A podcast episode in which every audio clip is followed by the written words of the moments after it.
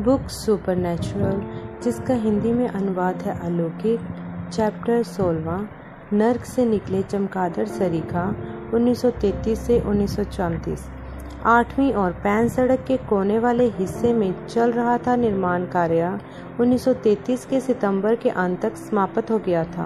अपने पास्टर के लिए प्रेम और आदर के वशीभूत पूरी मंडली ने इमारत का नाम ब्रैनम टेबरनिकल रखने का मत रखा। यह एक चर्च के जैसी बनावट नहीं लग रही थी। इसमें कोई मीनार नहीं थी, कोई बड़ा क्रूस नहीं था, नोकीली ऊँची उठी हुई छत नहीं थी, ना ही कोई गुप्ताकार छत। वह तो एक साधारण कंक्रीट खंडों से बनी हुई इमारत थी, जिसकी छत बहुत हल्की सी, नोकीलापन लिए हुए थी। एक अस्थायी सामने का हिस्सा और साधारण आयताकार खिड़कियाँ और दरवाजे। उस इलाके के कुछ लोग तो मज़ाक बनाते हुए कहते थे कि वह किसी गैरेज या गोदाम जैसा ज़्यादा लगता है चर्च की बजाय। लेकिन विलियम ब्रनम को वह खूबसूरत लगता था। उसने अपने पुलपिट को ठीक उसी स्थान पर स्थापित किया जिस जगह पर वह घुटनों पर टिका हुआ था, जब प्रभु ने उसे यह प्रेरणा दी थी कि वह ज़मीन के उस हिस्से को खरीद ले। उसने श्रोता कक्ष के सामने तीन सलीबों को लगाया, एक पुलपिट पर और एक एक पुलपिट के दोनों और पीछे की दीवार पर, ठीक जिस तरह उसने उनकी स्थिति को देखा था दर्शन में। पूरी परियोजना को पूरा होने में 2000 डॉलर लगे थे, जबकि बैंक ने 20 साल की मियाद दी थी गिरवी की रकम चुकाने के लिए। यह एक बहुत बड़ी धनराशि थी, एक अजीब मंडली के चुकाने के लिए बड़ी मंदी के बीचों बीच इस बात को सुनिश्चित करने के लिए कि ब्रैनम टेक्निकल अपनी मासिक किस्तों को चुकाने, चुकाते रह पाएगा। बिल ने अपने जीव को पार्जन हेतु किसी की भी दसवांश और भेंटे स्वीकारने से मना कर दिया।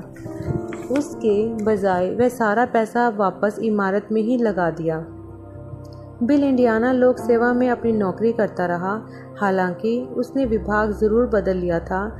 अब वह एक लाइनमैन इंचार्ज था। जो गश्त करता था हाई वोल्टेज की पावर लाइनों पर, जो शहर के बाहर जंगली इलाकों से होकर गुजरती थी।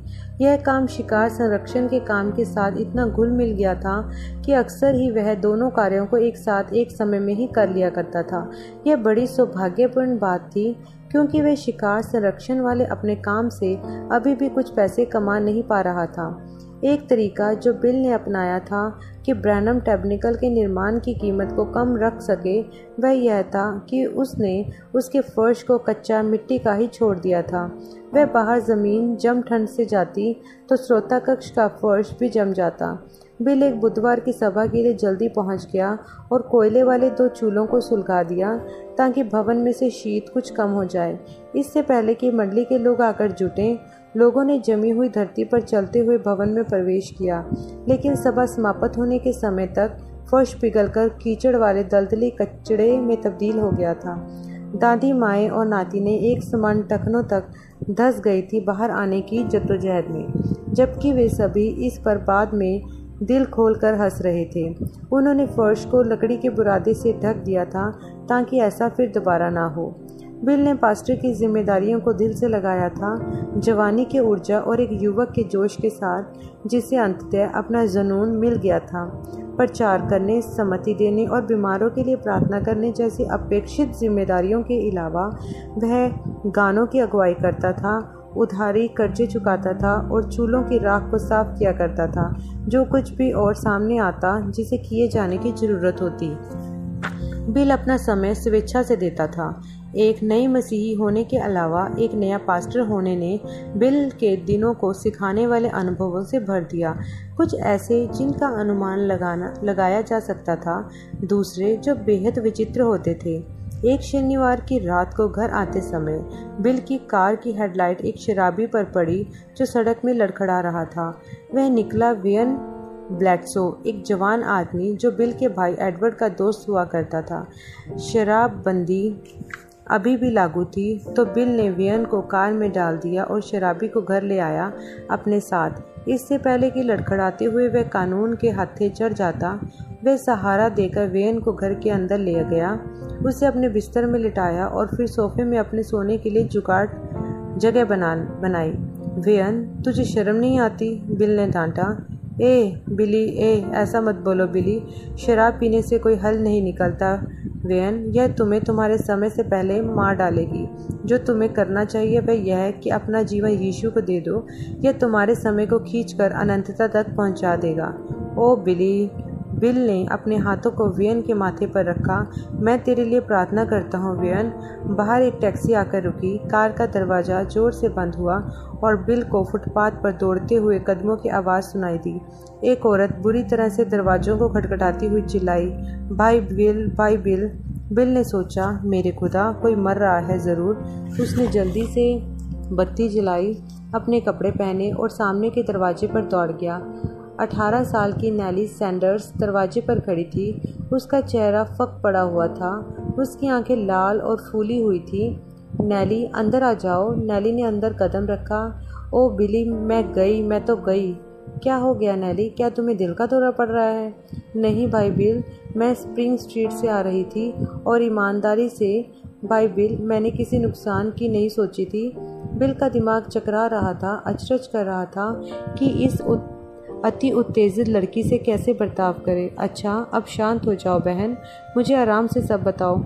नेली स्वयं भी एक नई मसीही थी। जून में की गई तंबू वाली सभाओं के दौरान उसकी परिवर्तित यीशु को अपना हृदय देने से पहले वह शहर की सबसे बढ़िया नृत्य कृतियों में से एक थी और उसके डांस पार्टनर ली हॉर्न के पास अभी भी इसे साबित करने के लिए ट्रॉफियाँ थीं। नैली ने एक गहरी सांस ली ताकि अपने कांपते हाथों को शांत कर सके। वह धीमे धीमे और साफ़ साफ़ बोलने की चेष्टा करने लगी, लेकिन उसके शब्दों में तीव्रता आती चली गई, जब तक कि अंत तक पहुँचते हुए समझ में आने लायक मुश्किल से ही बची थी। मैं रेडमैन हॉल के सामने से गुजर रही थी कि मुझे डांस वाला संगीत सुनाई दिया। मैं बस एक मिनट के लिए रुकी उसे सुनने के लिए। वह संगीत अच्छा और अच्छा लगने लगा। मैंने कहा, प्रभु, आप जानते हैं कि मैं आपसे प्यार करती हूँ, परंतु मुझे निश्चय ही वह समय याद आता है जब मैं और ली उन सभी ट्रॉफियों और इनामों को जीत लिया करते थे। हो सकता है कि यदि मैं इन सीढ़ियों पर ऊपर चढ़कर जाऊँ तो उनमें से कुछ लोग के सामने गवाही रख सकूँ। सो मैं उन सीढ़ियों पर ऊपर चली गई और इससे पहले कि मैं समझ पाती कि मैं क्या कर रही हूँ, मैं वहाँ डांस फ्लोर पर किसी लड़के की बाहों में थी। ओ बिली, क्या मैं अब हमेशा के लिए खो गई हूँ? मैं मार्जी की तरह ख़त्म नहीं होना चाहती। बिली को याद आई मार्जी, वह लड़की जो बहुत अपर्याप्त तैराकी पोशाक में थी, जिसने अपने चप्पू वाली नाव से बाहर निकलने से मना कर दिया था। जब उसने उससे वहाँ से हट जाने को कहा था, जब वे वहाँ पर लोगों को बपतिस्मा दे रहा था। जून में अपनी बेदारी सभा के बाद, जब वह रहस्यमय सितारा आसमान से उतर कर आया था, मार्जी बेहोश हो गई थी। बाद में जाकर उसने पीना शुरू कर दिया था। शराब खाने की एक लड़ाई में किसी ने उसके चेहरे को एक टूटी हुई बोतल से फाड़ डाला था। जिसके कारण एक स्थायी क्षति चिन्ह उस पर पड़ गया था। अब वह एक पागलखाने में पड़ी दिन काट रही थी। नैली इतनी ज़्यादा परेशान थी कि वह काँप रही थी।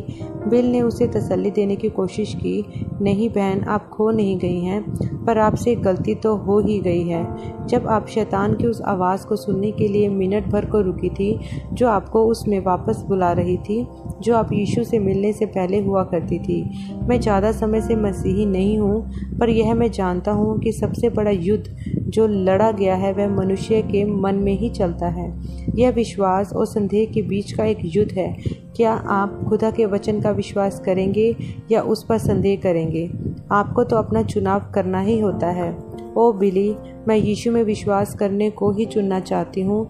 वेन ब्लैडसो का नशा थोड़ा उतर गया था और बिस्तर में बैठा हुआ देख रहा था हंगामे हंगामे के मारे हैरानी से।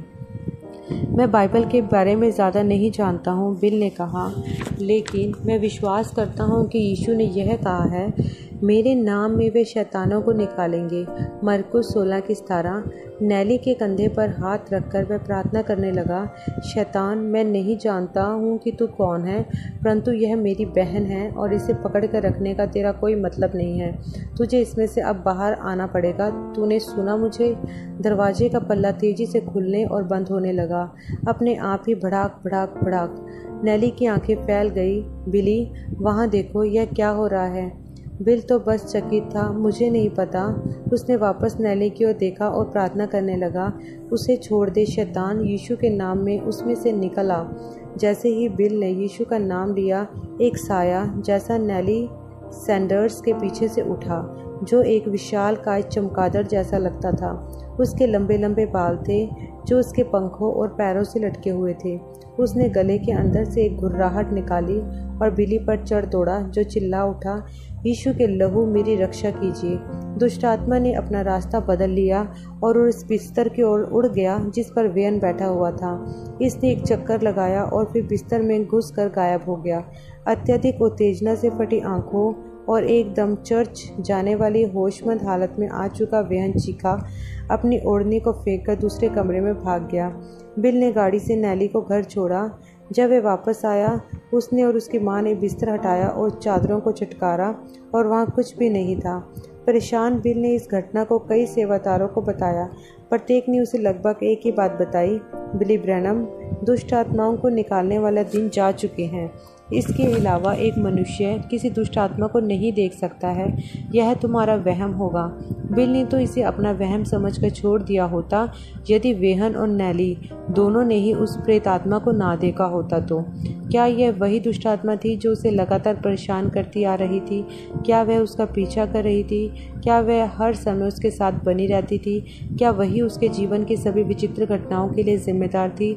दर्शनों को जोड़कर। इस प्रकार के विचार उसे लगातार पीड़ित करते रहे। इस बात पर बिल को अचंभित करते हुए कि उसका जीवन उन सभी दूसरे मसीही प्रचारकों से इतना भिन्न क्यों है, जिन्हें वह जानता था।